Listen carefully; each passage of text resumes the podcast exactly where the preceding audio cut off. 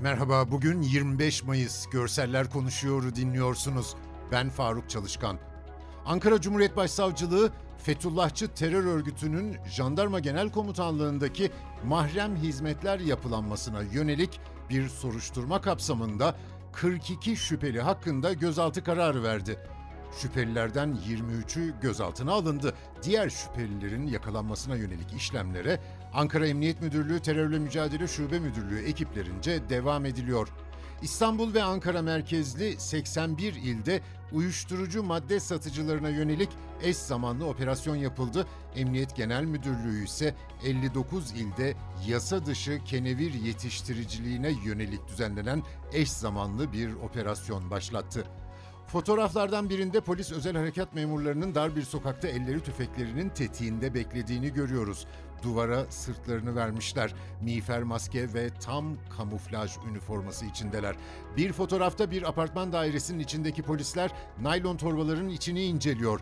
Bir başkasında elleri arkadan kelepçelenmiş genç bir adamın bir kanepenin üzerinde yüzüstü yattığını görüyoruz.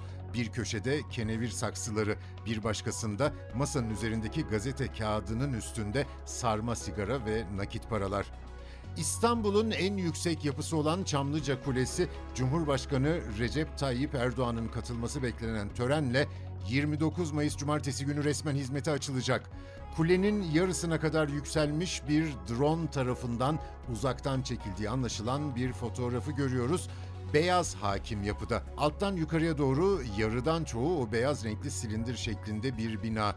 Sonra o bina bombeli bir şekilde ayrışıyor ve ayrı yönlere bakan çok sayıda pencereler görüyoruz. Yapı bir noktada incelip dar bir kule şeklinde devam ediyor. Çamlıca malum Anadolu yakasında ve bir açıdan İstanbul Boğazı'nı, bir başka açıdan Anadolu'ya uzanan ovayı görebilirsiniz. Tabii her yönde yoğun bir yapılaşma var. Bugünlük bu kadar. Bizi hangi mecrada dinliyorsanız lütfen abone olmayı unutmayın. Hoşçakalın.